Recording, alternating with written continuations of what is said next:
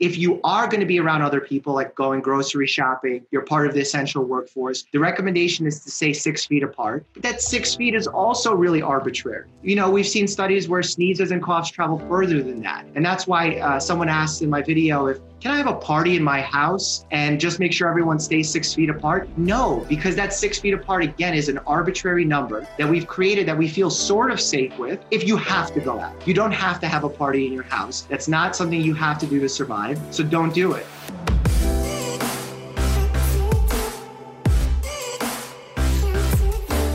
Hey everyone, welcome back to On Purpose. Thank you so much for joining us today. I'm so excited because I'm about to dive into a conversation with an individual that I've wanted to speak to for a long time. We've been trying to get him on the podcast and trying to get our schedules to align. But we found that COVID 19 was a time for us where we could actually really get together, have this conversation, a really important one, get it out to you right now as well. And you already know who the guest is because you saw it on the link, but his name is none other than Dr. Mikhail Varshavsky, or commonly known and famously known as Dr. Mike. Now, Dr. Mike is a multifaceted board certified family medicine physician, media personality, educator, writer, and philanthropist. Emigrating from Russia to New York at the age of six, Dr. Mike grew up to pursue his medical degree at the New York Institute of Technology. And this is the crazy thing about Dr. Mike. Like, if you don't know who he is, where have you been, first of all? But if you do know who he is, you already know. But if you haven't, his videos are phenomenal. He's busting medical myths, giving us real insight. He makes it fun, entertaining. I love watching him react to memes about doctors and medical memes. And so, the one and only Dr. Mike, thank you so much for joining us today, man. Thank you so much for that warm introduction. I mean, uh, especially coming from you, I've been such a big fan for a long time that it's crazy to hear my name come out from your mouth, especially hearing uh, all those kind words afterwards. So I very much appreciate that. Absolutely, man. When I reached out, I had no idea you knew who I was. I was just a secret fan too. So we we were just following each other. I was I was blown away by what you were doing because I, I think you do it effortlessly. I, I really feel like your intentions in the right place. You're really trying to help people. And I think people really need your voice. And that's why when I was thinking about who I wanted to speak to as a medical professional about COVID 19 and the challenges we're going through, I felt you were the perfect person because I think you're great at understanding what's happening, being really honest and transparent, and then helping us understand what to practically actually do. So, so thank you, man. I, think a lot of my strengths come in the fact that I'm a family medicine physician first and foremost. I've never given that up despite all the time that I've put into social media. I still work half the week seeing patients in my practice. So I know not only what to expect from a practical standpoint, because I'm in that field, but also on the media side of things to hear what patients are getting from the news. They're constantly getting outbreak warnings, numbers thrown at them, and it can get quite scary. So I like to tone some of that anxiety down by arming them with quality information, evidence, and information that they can actually use. Because, you know, it's not so helpful to hear that, oh, when we did studies, we found that this virus can survive in the air for 2.8 hours. What does that mean? What yeah. should I do with that information? So I like to bring it back all to a practical standpoint, how I would explain it to a patient sitting in front of me. And I've been luckily, luckily doing this for 5 million people at home through my YouTube channel. Yeah, it's insane. So that's what I was just about to say to everyone. When you talk about balancing two worlds, we already know that doctors have incredibly hectic lives. And then Dr. Mike has over 413 million views and 5 million subscribers on his YouTube channel and another like three and a half million people that follow him on Instagram as well. I mean, I'm going to start off with a very creator question, but a genuine how do you balance those two worlds? Because you know how hard it is and tough it is to be a creator, someone who's creating content and in that world, and then you're a doctor in your other life. Like, how do you find that balance, man? That's like that's some serious work. It's tough. Um, I think what makes it a little easier for me, despite what most people think, is these fields have a lot of in common. So mm-hmm. you think being a YouTube creator and then a doctor, there's nothing there that goes hand in hand. But in reality, I think both of these careers help me be better in their respective fields. So, for example, if I'm doing research on a YouTube video about uh, a condition like diabetes or prostate cancer, that research that I'm doing is also going to make my life easier as a physician when I'm talking about it with my patients. When I'm in my medical practice and I'm treating a patient, I'm getting a sense for what questions they may have, What language do I need to use so they actually understand what I'm talking about?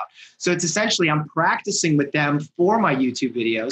I'm getting the research from the YouTube videos that I'm using there and bringing it to my patients. So really, it helps that both of these fields are actually compatible with one another.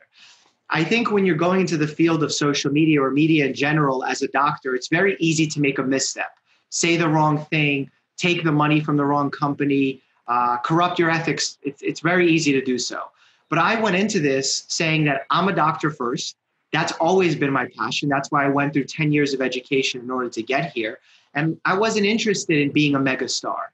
Because of that, I was able to turn down everything that could have derailed my journey. And now that we've come here to a point like this where COVID 19 is such a scary time for everyone in the world, and somehow this young doctor who is not from an Ivy League school, I'm not uh, a double board certified cardiothoracic surgeon or a leader of uh, an institution. I'm a primary care physician. I'm a family medicine doctor who cares about his patients, who has learned how to communicate the message of medicine to his patients. And now I'm able to share it with the world, getting four or five million views on COVID 19 videos where CNN, Fox News, ABC News aren't getting that kind of notoriety. Well, that's what I was seeing. Yeah, I was seeing you, and you've interviewed Dr. Fauci as well. Like you, you've been speaking to. You are you are one of the spokespersons in this conversation and in the conversation very much, as you said on CNN. Now this, Dr. Fauci directly, who's leading the task force at the CDC. Like that's what I'm so and, and impressed is the wrong word. I, am just I'm just really happy it's you.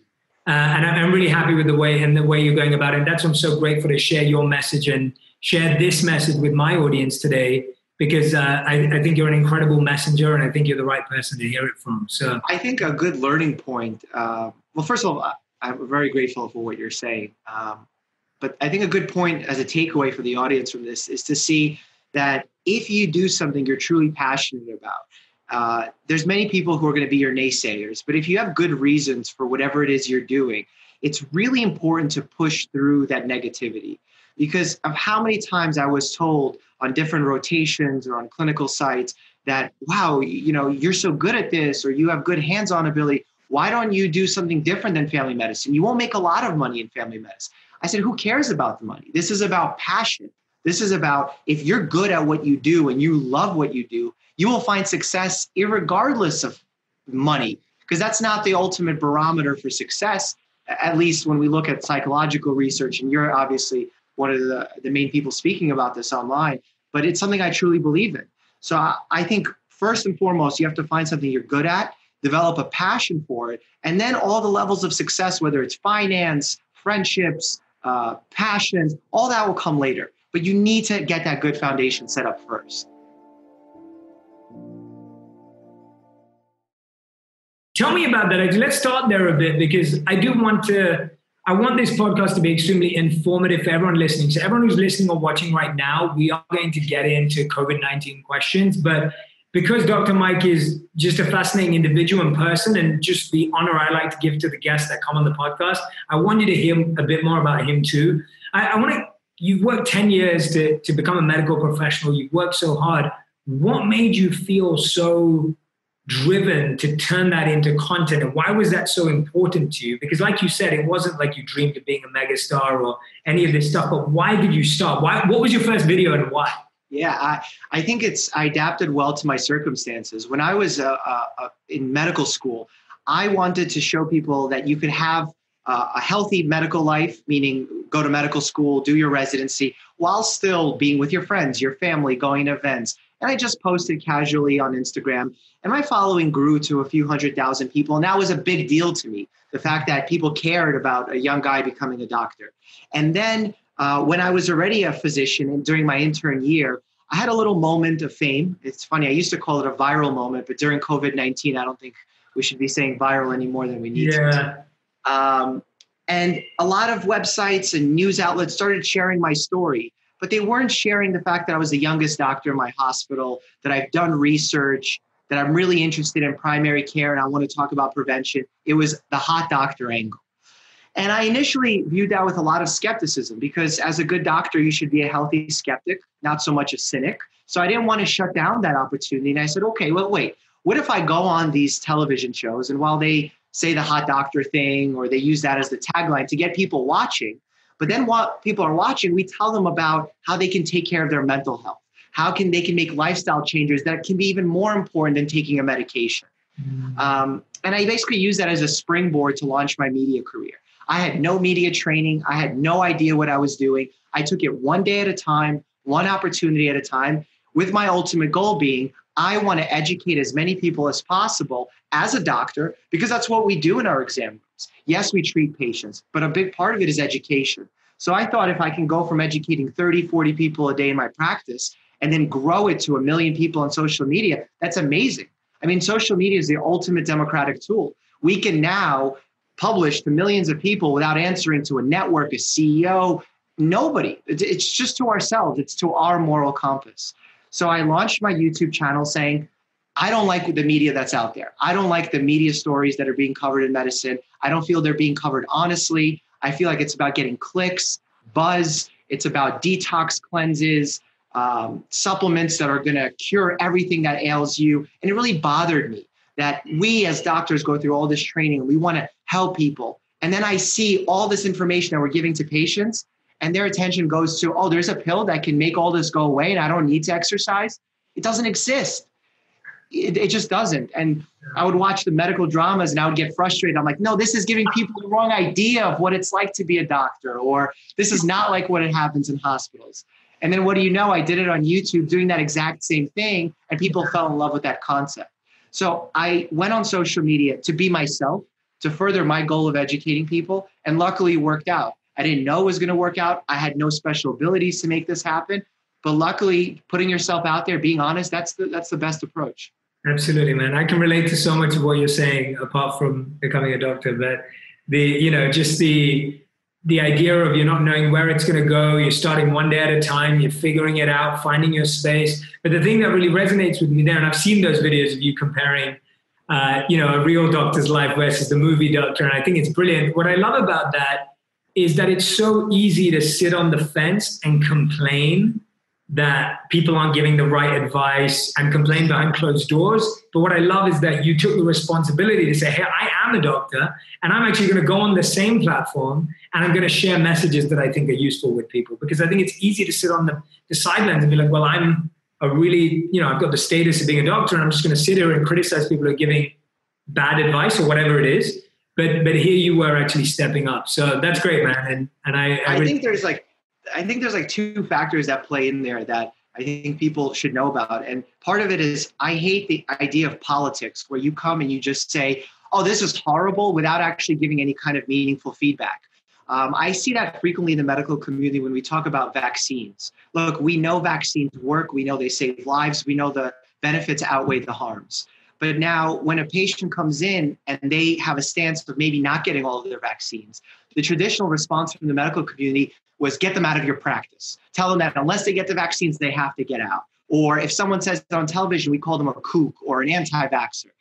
Naming them that, excluding them, does not help. It's not, it's not a practical approach to getting them to change their minds. And I spent a lot of my young career in studying the foundation of influence. And I thought, as a doctor, you have to be a good influencer. And it's funny that we call ourselves influencers on social media, but I think doctors need to do more of this influencing, not to just say, oh, you should exercise, you should lose weight, you should do this. That doesn't help anybody. Yes, they should. But if they don't, don't just call them obese or fat and say they're lazy. Figure out what their barrier is. How can you help them? Is it about motivating them and saying some really strong words to them? Or perhaps this person needs a little different approach. They don't have enough money to join a gym. Perhaps you can find them a community program.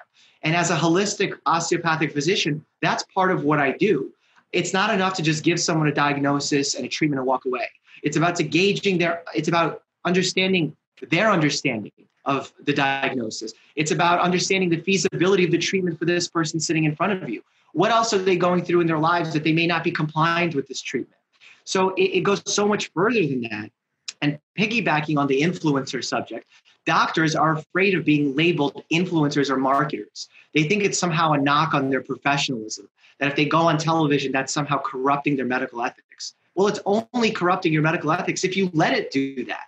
If you go on television and you take a sponsorship from a watch company, what does that have to do with your medical ethics? That allows you to get better quality equipment, to send a message to a bigger audience, to motivate you to continue doing this, to take care of your family, to grow your practice. I don't think we need to be afraid of being marketers. I think we just need to be marketers for the right things, like good quality, evidence based medicine and understanding of the human sitting directly in front of you. I love that, man. Well said. Well said. So let's dive into what I really wanted to speak about today, and I, again, I can't wait till we actually get to meet in person and I get to the studio and we get to do this again from a different perspective. But I know that there are so many questions right now that my audience has, and this is what I like to do too. That when it comes to a area that I'm not a medical expert, and I want to bring in someone who can actually answer those questions effectively. So what I did is we went and got a long list of questions for my audience. Some of them, some of them are going to be super simple and basic for you, but I think it's important to address them. And other ones, of course, we'll get into it. So the, the first question that I have here is what are the biggest myths or mistakes we're making around COVID 19 right now? I think that's really worrying people is misinformation. And I know you've done so much work on this. You made a lot of great content. So after this, I highly recommend everyone goes and watches more of Dr. Mike's videos. But on that question, Mike, what would you say? I think, especially with the audience that I have, uh, I feel that young people feel they're immune to this uh, virus because mm-hmm. we consistently hear on media that this virus primarily affects those over the age of 60 or compromised immune systems. And while the majority of cases that's true, it doesn't mean that by being 20, 30 years old, you're immune from this virus. Absolutely not. There are healthy 30 year old doctors, nurses who have lost their lives because of this virus. And on top of that, by you potentially taking the risk and going out and not socially distancing yourself, you're actually serving as a vector to continue the spread of this virus and potentially cost lives for, for people who can't protect themselves, like those who are uh, of older age or have compromised immune systems. So, my message to those who are young is let's not be selfish. Let's think about others and figure out how we can protect them, but also understand that this virus can easily affect you and your family. Yeah, great one. That's one. Is, are there any other myths or mistakes you think we're making around Yeah, I think also uh, as far as media and politicians goes, we're making a lot of missteps in how we're educating the public. We think we need to constantly update numbers and give uh, media flashes of outbreak, news alert, flash. Like it's not necessary. In fact, what my latest video that I put out today uh, I encourage people to not look at the news more than once a day or perhaps even every other day because those numbers can fuel so much anxiety just by the way it's presented. So, with the politicians and the media in mind, I'd love for them to get medical experts on, allow people like Dr. Fauci to have the microphone more and more often so that they can explain to the audience what's happening, understand what we don't know about this virus, but at the same time, explain what steps we're taking to figure it out. Like, the number one question I've been getting is when is this going to end? And people start throwing out potential dates April 7th, Easter, this. We don't know. And we have to be honest. And we have to not be afraid to say, I don't know, but then say, what's our yardstick going to be of when we're going to start considering opening the country back up? So I, I, really urge the media to tone down that alertness, that scary, like, oh my God, outbreak alert warning, and make it more meaningful. Let's put information out there. Let's not make it so political and controversial about what China is doing wrong or what this uh, party is doing wrong. It's about medicine. And in medicine, it doesn't matter what race you are, it doesn't matter if you've committed a crime or not. We treat everybody, and that's how we need to think about this situation. Yeah, it's a great, great answer. And it's so great hearing you say that because I've been recommending a lot of similar things, and people are only checking the news once a day. So totally aligned with you on that. And I was telling people just have the alert set up for the place you live and where your family lives so that you're in knowledge and have the information you need. But you don't need to know what's happening halfway across the world if it doesn't directly affect you right now. It's just safer for your mental health. So I'm glad we're going to touch on mental health too. Another question that I think is super useful right now, which is what you mentioned earlier. You were talking about how long uh, COVID 19 lasts in an airspace. And, and you were talking about how does that practically affect? I think a lot of people right now are wondering, like, if I am at the grocery store, like how close can I get to someone? When I bring groceries home, how much should I be washing them, disinfecting them? What are the rules around being around people and objects and deliveries coming through your door? I love that the first few questions of this interview are literally the first three questions of the video I posted two hours ago. So that's no awesome. way, really? Yeah, no, it's great. This is That's awesome. I'm crazy. glad I,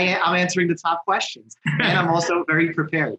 Um, so the, the question that I get about the virus, if it's airborne, preliminary research says that it's not airborne. It's primarily spread through respiratory droplets, which is the fine mist that you see people shoot off if they cough or sneeze and they don't cover their mouth. Now, those respiratory droplets, they're heavier than a virus that typically lives in the air full time. They actually end up falling to the ground. They have some hang time, but they end up falling to the ground. Now, the research from like the New England Journal of Medicine states that they hang around to a max time of three hours. What does that mean? That means we took a machine and we took very fine mist of this virus and we threw them in the air and we saw how long they hung around. That doesn't mean that when someone practically breathes in an area, that the virus will be there long enough and in, in the amount that's necessary to infect someone else. So it's not enough just to say, oh, we found some genetic material three hours in the air. No, no, we did this in a contained, controlled temperature, humidity controlled environment with a very specific machine. And we found that there's some virus that hangs around. Whether or not that virus will infect you two, three hours down the line, we don't know. And in fact, from my um, professional experience, I would say no. The main way this virus spreads is from someone directly coughing or sneezing on you, uh, uh, an area that you touch with your fingers and then make contact with your mouth, nose, or eyes. And that's it. It's not about being worried that, oh, I entered a space that someone may have. That's just going to be anxiety provoking. That what is useful for you is to wash your hands so that you're not making contact with your face with dirty fingers. If you are going to be around other people, like going grocery shopping, you're part of the essential workforce, the recommendation is to stay six feet apart. But that six feet is also really arbitrary. You know, we've seen studies where sneezes and coughs travel further than that. And that's why uh, someone asked in my video if, can I have a party in my house and just make sure everyone stays six feet apart? No, because that six feet apart, again, is an arbitrary number that we've created that we feel sort of safe with if you have to go out. You don't have to have a party in your house. That's not something you have to do to survive. So don't do it. And uh, don't let the media scare you when they say the virus is airborne and lives for three hours. We don't know that yet. Again, coughs and sneezes are the number one thing. So if you see someone sick, get as much space between you and them as possible.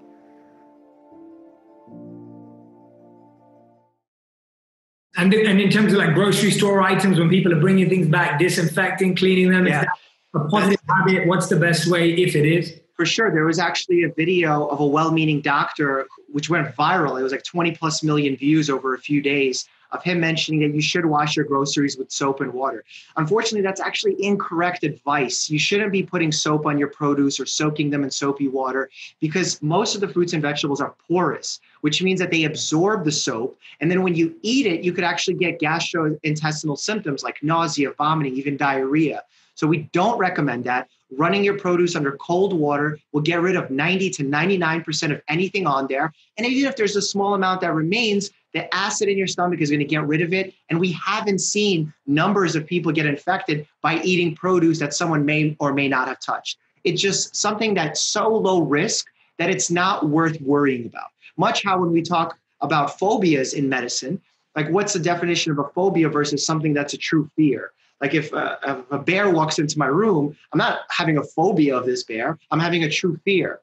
Phobia is an over exaggerated response to this type of fear stimulus. Now, me being worried about whether or not I walk outside where someone may or may not have sneezed, that's entering the phase of phobia where we shouldn't be thinking or worrying about that because it, it gets less benefit than risk getting that anxiety. Right. So you're actually saying that sometimes we're worrying about the wrong thing because our worry is being misplaced. Yeah, because in, in the world, there's so many things to worry about. You really have to do a pros and cons list of each one. And when we're talking about how long the virus survives in the air, yes, that's useful scientific research. But for the average citizen who's going to be spending minimal time outside, that's not the greatest risk to you. The greatest risks are those coughs and sneezes and touching your uh, touching objects with your hands. So keeping them clean, and that, that's all you should be worried about. And I was I was reading actually that I saw a piece that was about 47 people in New York having a house party, and the police had to go and shut down the house party. Yeah. And and it's I feel like there's still that belief, like you said, of the question that you were asked, of like, can we have a house party and stand six feet apart, or can we all be in the same space? Or I've been hearing from a few people here in LA that there are people getting invited to movie nights and game nights, like like in the same space, just like undercover, like these undercover underground game nights and movie nights happening in people's homes. But you're saying that for certain is a no. People should not be doing that. Yeah, we, we shouldn't be doing that. I mean, if people have game nights every now and then, is it going to change the trajectory of this virus on a big scale in the United States? Probably not. But it's still not advisable because you're putting everyone at risk, as well as all the people that are going to make contact with those people later on. Uh, and also, you mentioned that party in New York of 48 people. I don't know who has a square footage in New York to be six feet apart and have 48 individuals in their apartment. I got to see that place. I don't think there was six feet apart. That's a good point, though. That's a very good point. Tell us about the real. This is something from me, and I'll go back to the questions in a moment. You, you know, you're you're going, you're you're treating people right now too. And so, so tell me about the pressure that you're seeing on healthcare professionals right now. The the real frontline experience of what that is, because I think if people don't have a family member that's a healthcare professional or someone who still has to go to work, it's hard to really comprehend where this is. So a lot of us are staying at home, but there's people like yourself and so many others have got cousins that are doctors and family members that are doctors who are actually on the front lines. And some of them, you know, my friend's sister is pregnant, she's a doctor, and she's still going out on the front lines and, and help serving. So tell us about what that really looks like and how hard it is and how tough it is. Yeah, I, I mean, it's incredibly hard. Um, a lot of people say, how do you deal with the fear and anxiety of going out during a viral uh, pandemic like this and treating patients? And the reality, at least for myself, is I don't think about it. I think about my patients, I think about their families, and I think about how to help them as best as I can. Mm-hmm. That being said, there's doctors that, and nurses and all types of health professionals that are putting not only their lives on the line, we think about that, but also their families. When they come home, they can be bringing this infection to their entire family. There's actually really heartfelt videos online of uh, doctors that are coming home and still not hugging their children because they don't want to get them sick. They have to sleep in separate bedrooms or even stay at hotels because they don't want to put their family at risk. And that's not an easy situation to go through. I mean, to spend weeks apart from your family or to be disconnected during a time where you need moral support and social support, it's really hard. So I think anything you can do to just give a shout out to a healthcare professional, tell them thank you for what they're doing, thank you for putting their lives on the line. Especially, it's not even that there's a viral pandemic. Yes, that's one thing. But this is a viral pandemic with a huge personal protective equipment shortage where we don't have masks. I have a friend of mine that I trained with that works in the emergency room here in New York City who has to use the same N95 mask every single day when this is meant to be a disposable mask. This person is essentially saying, look, this is not ideal to protect me, but I'm still going to keep doing this because if I don't, we have no one to take care of our patients. So this is really an unprecedented scenario where doctors are not only putting their lives on the line because they're treating a virus, they're also doing it with subpar protection and subpar equipment meaning we don't even have ventilator support. We have to decide which patient gets this ventilator. When is too when when have we tried too much and we have to now use the resources on another patient? That's really never happened in a city like New York. And part of that is we didn't know how bad this virus was going to be. Part of it is political. We didn't prepare as good as we can. Um, and also the fact that it's such an infectious virus, but at the same time, not as fatal as the other viruses like SARS and MERS uh, this is actually it, it's kind of a weird point to make that because this virus isn't as lethal, it makes it more dangerous. That's a weird point of view, right? Because if this was a lethal virus and everyone who had it showed symptoms, you could easily contain it and say, You're sick, you're sick. Oh, unfortunately, you lost your life, but now the virus is contained. Here we have a virus that's uh, infecting millions of people across the globe very quickly. Some of them don't show any symptoms and are still walking around spreading it. And then the fatality rate is low, but then the hospitals are overwhelmed with a huge spike in patients because they happen so quickly. And our healthcare system just wasn't prepared for it. And honestly, I don't think it could have been prepared for something like this because if we constantly stocked our healthcare systems with 30, 40,000 masks to be used a day, that would be a tremendous spending of money that probably wouldn't be necessary.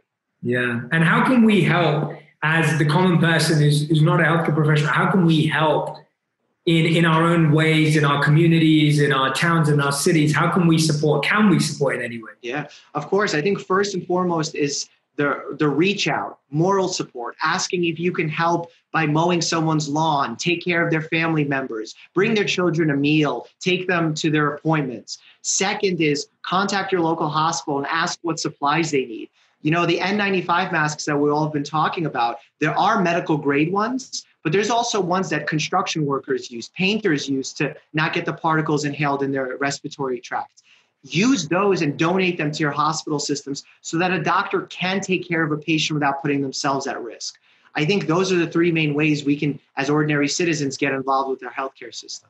That's brilliant, man. That's really great advice. And thank you for sharing that because I know that my audience and community are always wanting to help and serve and support. And sometimes you just don't know where to start. And so I think that that's, uh, that's a really good one. Okay, this, this was another question that came in, which I think is really important to ask is if I've if I've shown COVID nineteen symptoms and now I feel better, can I am I now immune from it? Right. So it's like people who've had the experience, even they may have gone through it for four to five days, two days. I've had a lot of friends in London actually who uh, we had a really unfortunate event where we lost a really important person to a lot of us. A lot of people went to the funeral and the memorial, and this was just before the quarantine and just before Britain and everywhere else started taking this really seriously. And so they all went to this memorial and the funeral, and literally, like, tons of people got it from that event. Yeah. And so many of the people had that. Now, does that mean that they're now immune from it moving forward? And, and, and can they still give it away to people? How does that work? Yeah, there, there's two, uh, there's almost two questions within that question. So first and foremost is if you had upper respiratory symptoms, like let's say a fever, a cough, a runny nose, uh, does that mean you definitely had COVID 19? And the strong answer to that is no.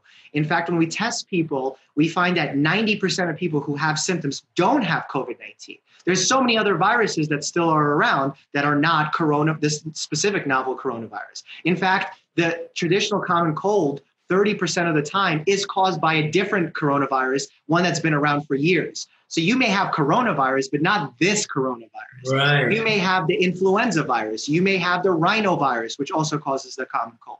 So again, just because you had upper respiratory symptoms does not mean you have COVID 19. Now, the next question is if you had tested positive for COVID 19 and recovered, are you now immune to it? I asked this exact question to Dr. Anthony Fauci, who's uh, part of the CDC task force on this, and him and I see eye to eye when your body fights off a virus like this, it builds a lasting immunity. How long that immunity lasts, meaning weeks, months, years, or a lifetime, we don't know the answer to that because the research is yet to be done. But we're confident that if you were to get it, fully, fully recover, that weeks down the line, you are very unlikely to get it again. There's always exceptions to the rule, and there's going to be case studies that pop up. But the general rule here with viruses is once you get it, you're covered. Chickenpox, you get once in your life, not going to get it. You have lasting immunity. Um, if you get your two measles vaccines, 98% lifelong immunity. We think the same thing will happen with this virus. And when we look at this virus since it started at the end of 2019, we see that it's not mutated rapidly. Like the influenza virus, it mutates. That's why it's so seasonal. This virus has shown a lot of stability, which means that if you got it, it's very unlikely that you'll get it again. So we're fairly confident on that. Right. That's good to hear. What was the most important thing you learned from your conversation with Dr. Fauci? Because I know you've been a big proponent of making sure he gets more airtime and wanting his message to be out there. And what, what was the most important thing you learned from that conversation about this? Uh, my first question to him was, I think, the most important because there's politicians saying we should all end social distancing, get back to work, boost the economy. Uh, even President Trump mentioned Easter as a potential time to return. And uh, Dr. Anthony Fauci said this really great. He said the virus does not have a timeline. It does what it wants. We have to monitor. We have to see how many people are getting sick. We have to see how many people are dying for it from, from it. We also have to see where in the United States, because the United States is large, where it's happening. And then if you see an area that doesn't have a lot of virus in it, you start loosening restrictions in that area. Now, the, the naysayers to that will say, but what if someone from there travels to another area and then it spreads? That's always possible. But again, the point of what we're doing in loosening these restrictions is not to eliminate this virus completely.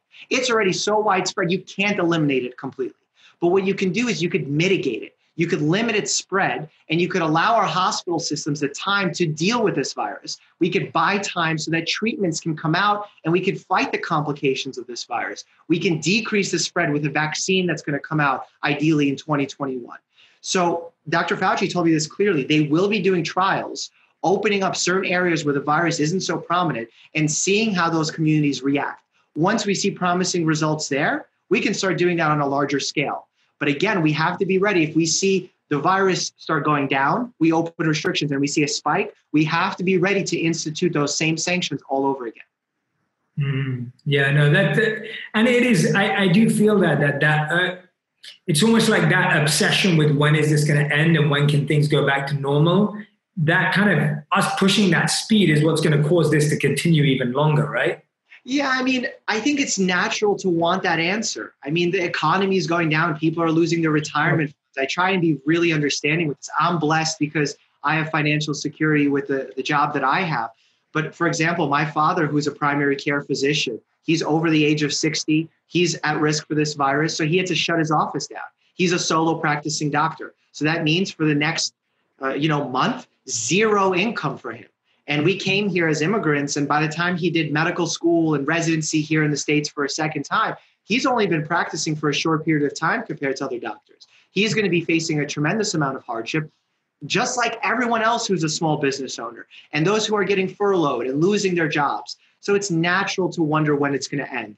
It's just we have to, as doctors, really explain when we say I don't know, why we're saying I don't know, and what factors are we, we going to be looking at to give that answer moving forward. Yeah, for sure. Okay, great. Next question is Are there any success stories of people having a full recovery? Oh, absolutely. There's uh, over 100,000 recoveries worldwide with uh, COVID 19.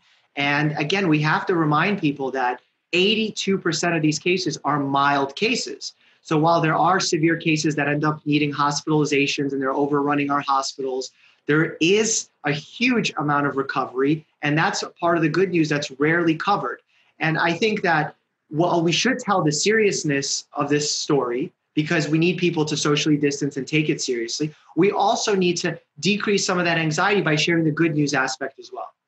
Yeah, absolutely. And, it, and it's good to know that I didn't know that there were that many cases of recovery, which is great. And I agree with you. It, it needs to be in balance because unfortunately, as humans, we like to get complacent when we hear too much good news too. So I get that it's this fine balance. Okay, great answer.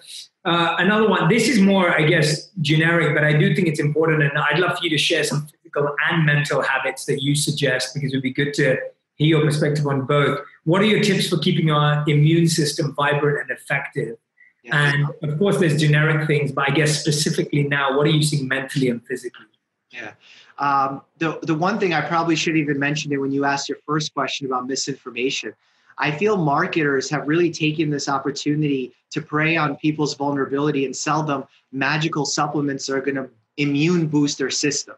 In reality, we in the medical community know there's no such thing as an immune boosting supplement because your immune system is so complex. The fact that if you were able to just rev it up, that would be a really bad thing. In fact, a huge majority of deaths in COVID 19 are as a result of the immune system doing something known as a cytokine storm, which it rushes all sorts of inflammatory markers to fight off this virus, and as a result harms your breathing and causes you to need respir- uh, ventilator support. Wow, I didn't. You do not want to be boosting your immune system. That being said, you can't boost your immune system through supplements, so eh, you can't make that happen either way. So I really don't like these marketing companies coming in and preying on people and saying, take my pill because it's going to help you. There has been no research to show that any kind of supplement will prevent, treat, or anything like that with COVID 19. So, first of all, don't think about supplements. Obviously, if you're an exception and you've been tested and you have a deficiency in something, then you're taking that as a medicine, not so much as a regular over the counter supplement.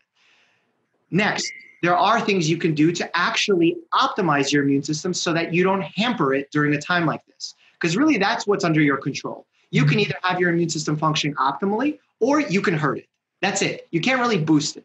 So, in this scenario, things, I love that. That's awesome. Yeah, Never things that, that, that harm your immune, immune system are actually under your control. And the first one is sleep. If you don't get enough sleep regularly, seven to nine hours, at the same time, ideally every night, you are going to be hurting your immune cells known as natural killer cells. Research has shown if you sleep less than six hours a night, the number of these natural killer cells, they're the ones that actually fight off COVID 19, drops by up to 50%. So you need to be getting your sleep in because that is one of your first defenses in protecting yourself against the virus. Mm-hmm. Second, you want to eat healthy. Now, do I have a magic formula of what you should be eating? Absolutely not. You should be eating a, diet that's rich, rich in fruits and vegetables, and then you have to make a decision for yourself what you need to be eating. Every patient needs a different plan. There's no magic diet that I re- recommend, not intermittent fasting, not keto. None of these are magic solutions for COVID 19. Next is exercise. Just because we're quarantined doesn't mean it's an excuse to not exercise. So pick up your tablet, your iPhone, take a class. There's all sorts of free classes that are being given by companies. Go outside for a run. You don't have to be next to someone to do a run. You could be six feet away and go for a run. I actually started doing uh, a lot of these calisthenic boot camp style exercises in my living room. And I found out how out of shape I am, even though I was able to run, but I couldn't do these exercises. So I think have fun with it, do your exercise. And the final one, sorry, I shouldn't have said oh, that, not boost your, optimize your immune system. And then the final one that could really hamper immune system is bad habits like smoking, which can increase your risk of having a severe case of COVID 19 two to three times and over drinking. I see a lot of people going to liquor stores here in the US and getting a lot of liquor and, or wine and saying, oh, I'm just going to drink and have a good time. Look, have a glass here and there. But if you overdrink, be prepared to know that this is going to hurt your immune system. There's also been research that if you have a high blood alcohol content, the monocytes, which are a type of white blood cell that protect you from COVID 19, also get hurt when you have a high blood alcohol content. So you don't want to be over drinking during this time as well. Yeah, that's great, man. And, and I thank you for making that distinction between boosting and optimizing. I think that I've never heard it put that way before. And also just it's it's interesting here you're hearing just it's always about the basics and we know that. And I just feel like this is giving us an opportunity to prioritize the basics. Like we all know we need to work out. And it's like, hopefully, for those of us who are at home and in our own spaces, we have more of an incentive now. Same way we know we need to eat healthy. And now, again, because we can't eat out all the time, you know, that's that's going to hopefully give us a little bit more incentive to get more focused. Tell us about a mental health perspective, things that you're seeing that are really working and helping people, and what you're suggesting and recommending. I'm a huge fan of positive psychology. Uh, I've read plenty of research in the field.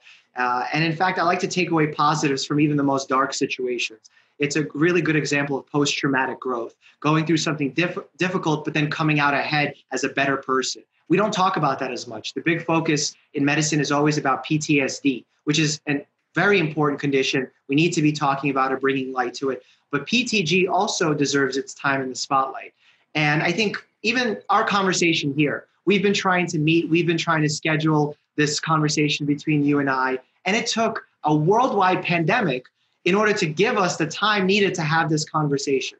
So I think we should be thinking about the benefits of spending time with our families. We are oftentimes so overworked that we don't get to enjoy the little things in life, like reading a book, spending time with family, having time for hobbies. Now's the time.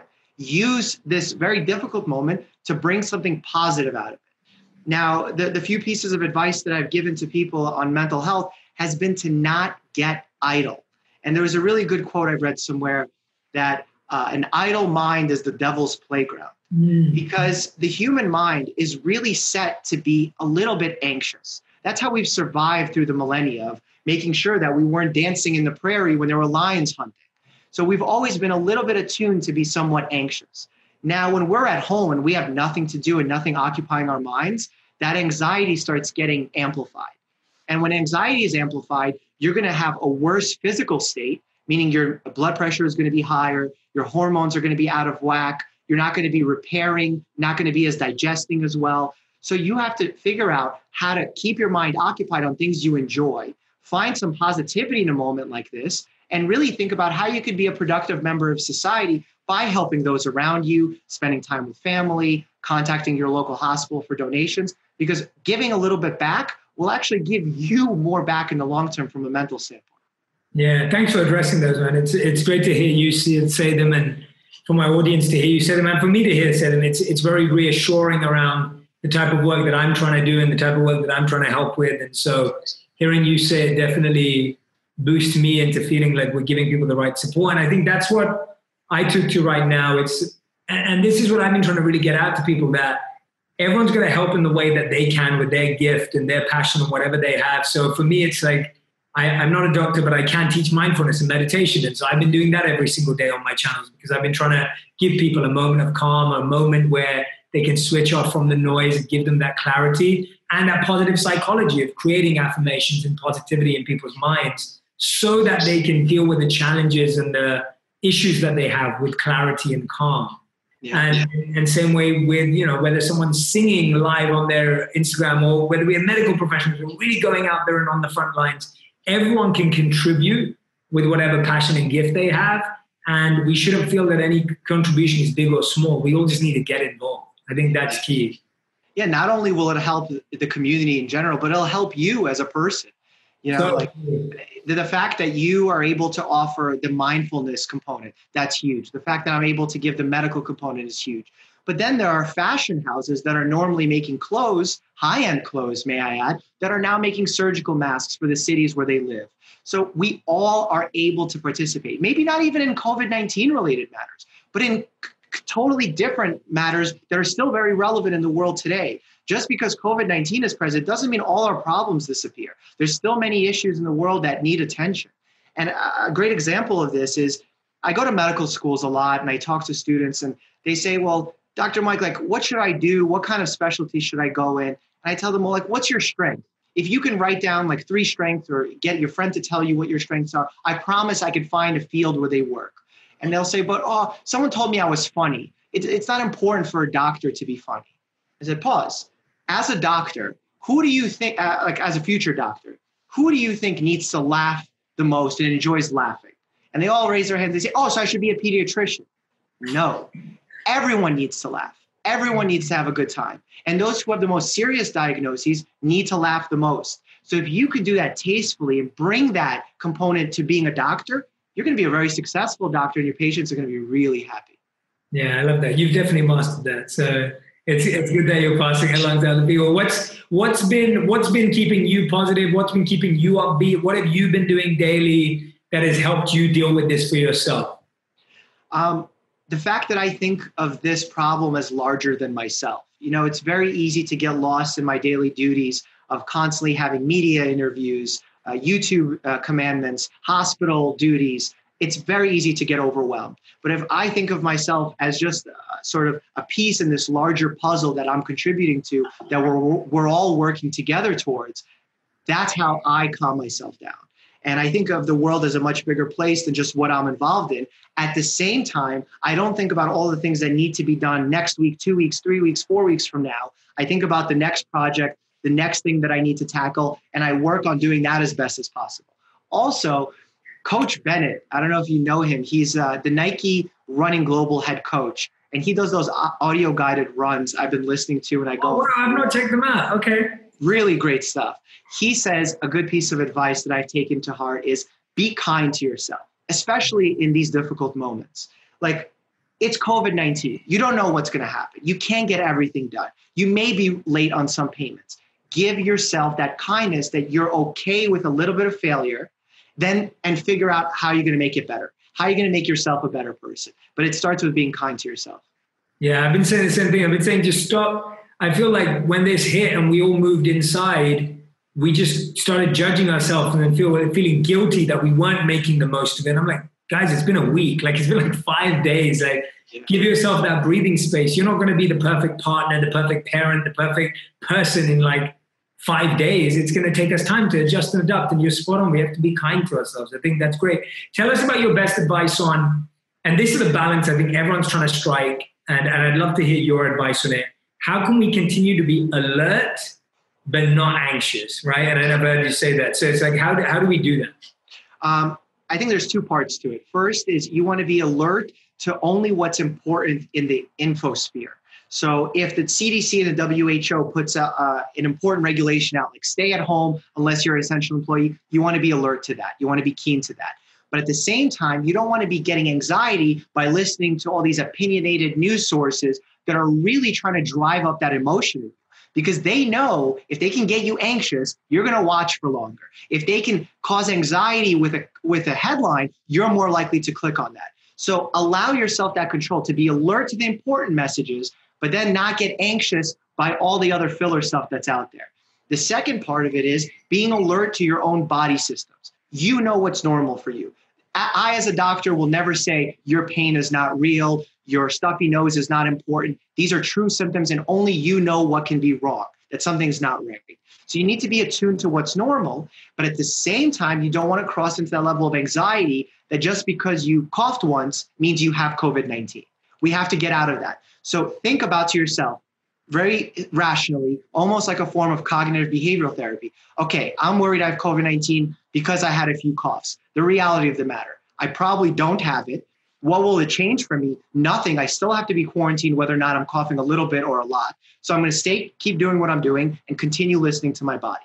And really just constantly give yourself those rational moments of thought that replace the irrational thoughts that can come causing you to be anxious.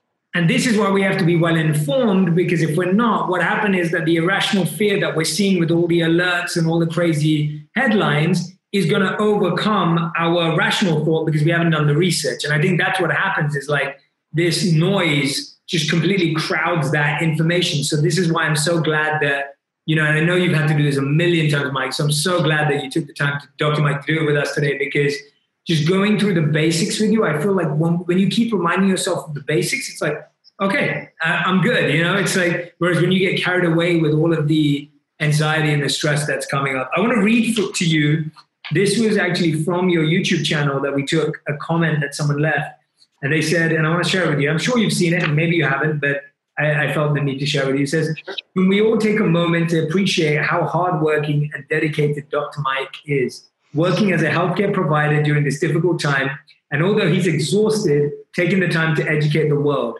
We truly appreciate you and all healthcare providers working their butts off during this time. Stay safe and thank you. And I thought, you know, it's, I just, I wanted to share that with you. I thought, you know, it's, uh, it, you, you can hear it and then maybe you don't hear it enough and maybe hearing it from one person on YouTube is, is impactful and useful. So, uh, it definitely yeah. means a lot. Uh, you know, here, when you like i film here in my home studio with myself and my videographer. That's it. I don't have a huge team that does this.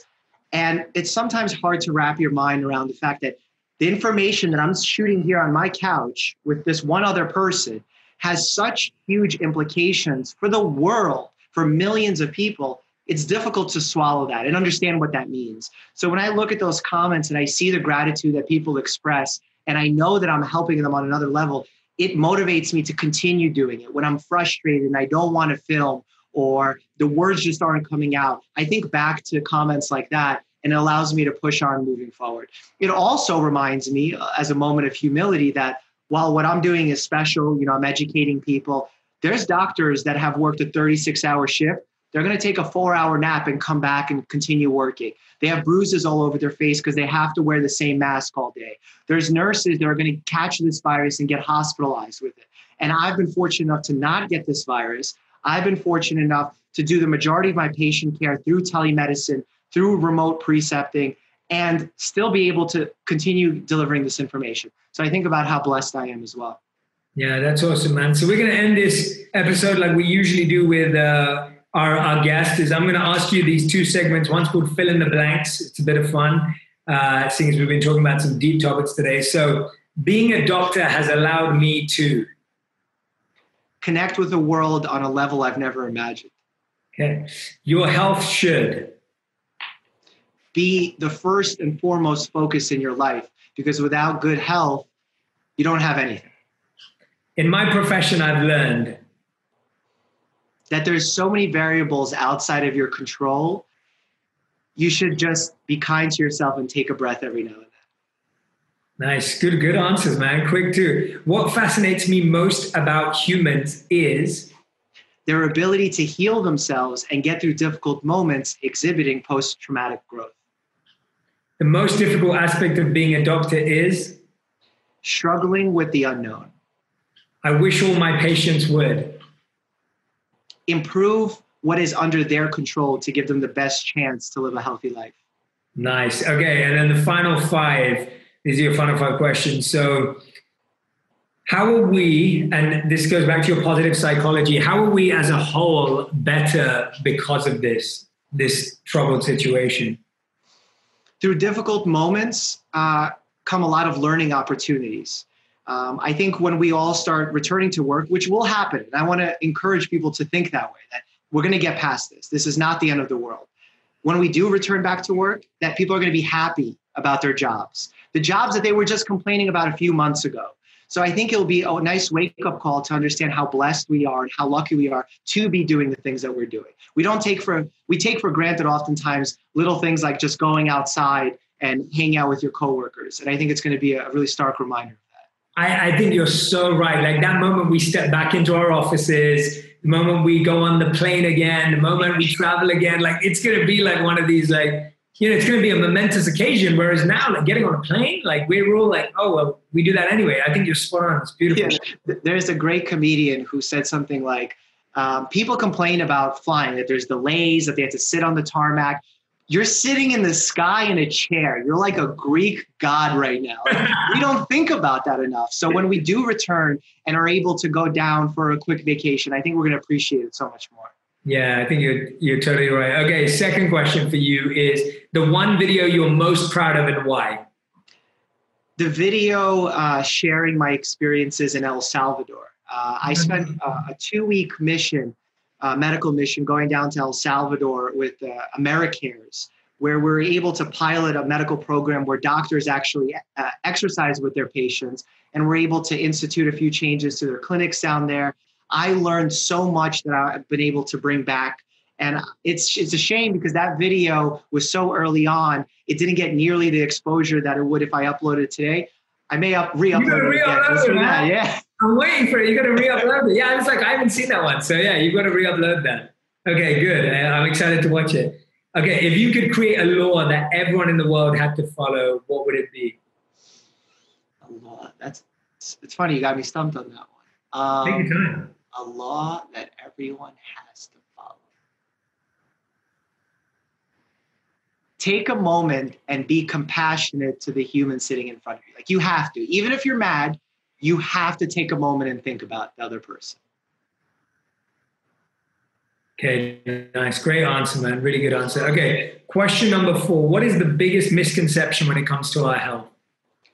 that doctors have all the answers. That when a patient comes in, we give a diagnosis, it's 100%. When we give a treatment, it's 100%. There is no certainty in medicine.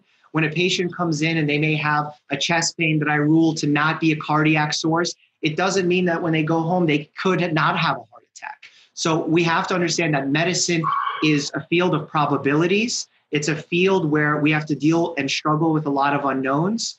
And we have to be kind to doctors when they don't know, because that's a really powerful thing. There's too many doctors out there that will claim to have all the answers and claim that they're the experts in everything. When a doctor says, I don't know, but here's how we're going to find out, we should applaud that. I love that. And question number five, final one. What's been your biggest lesson from the last 12 months for you?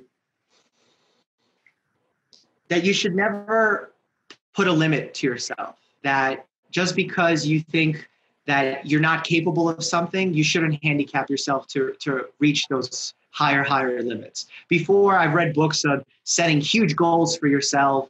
You know, the 10x rule by Grant Cardone. These are great in theory. Uh, I think most people, what we end up doing is we create irrational thoughts where we limit ourselves more so. So I think to say, okay, I'm setting a modest goal, but I'm I know I'm capable of 10x. Yeah, I love that, man. Thank you so much, Dr. Mike. I'm so grateful and I'm excited for you coming back on the podcast and us dissecting your whole story and journey together. I'm really, really looking forward to that, man. And you're you're welcome back on anytime you like. And as soon as this is all over and calm down, which it will be, and this is going to be super useful for my audience right now. So thank you so much. Yeah, thank you so much for allowing me the opportunity to educate. That seems like it's become my sole mission in life, and the fact that you're giving me that opportunity, uh, I really have to say thank you. Yeah, for sure, man. I'm excited to continue this relationship as well. So thank you, man. Thanks for your time. Sorry, I hope I didn't take too much. And it was great. Everyone, go and follow Dr. Mike. Subscribe on YouTube. Follow him on Instagram. Go and check out all his content. It's, like I said, super entertaining, highly educational, and it will make a change in your life. So please, please, please go and follow him. Anywhere else, Dr. Mike, that we can find out more about you or you'd like anyone to go? That's it. That's okay. it. Just Dr. Mike everywhere on social media. Perfect, man. I love it. Thanks, man. Thank you for doing this. I hope it was useful and and uh, and enjoyable. I think so. I think people need this information. They have a hunger for it, and hopefully, we're satiating that hunger, but in a responsible way. We're not just feeding them crazy things that are going to cause them to panic. Thanks for listening, everyone.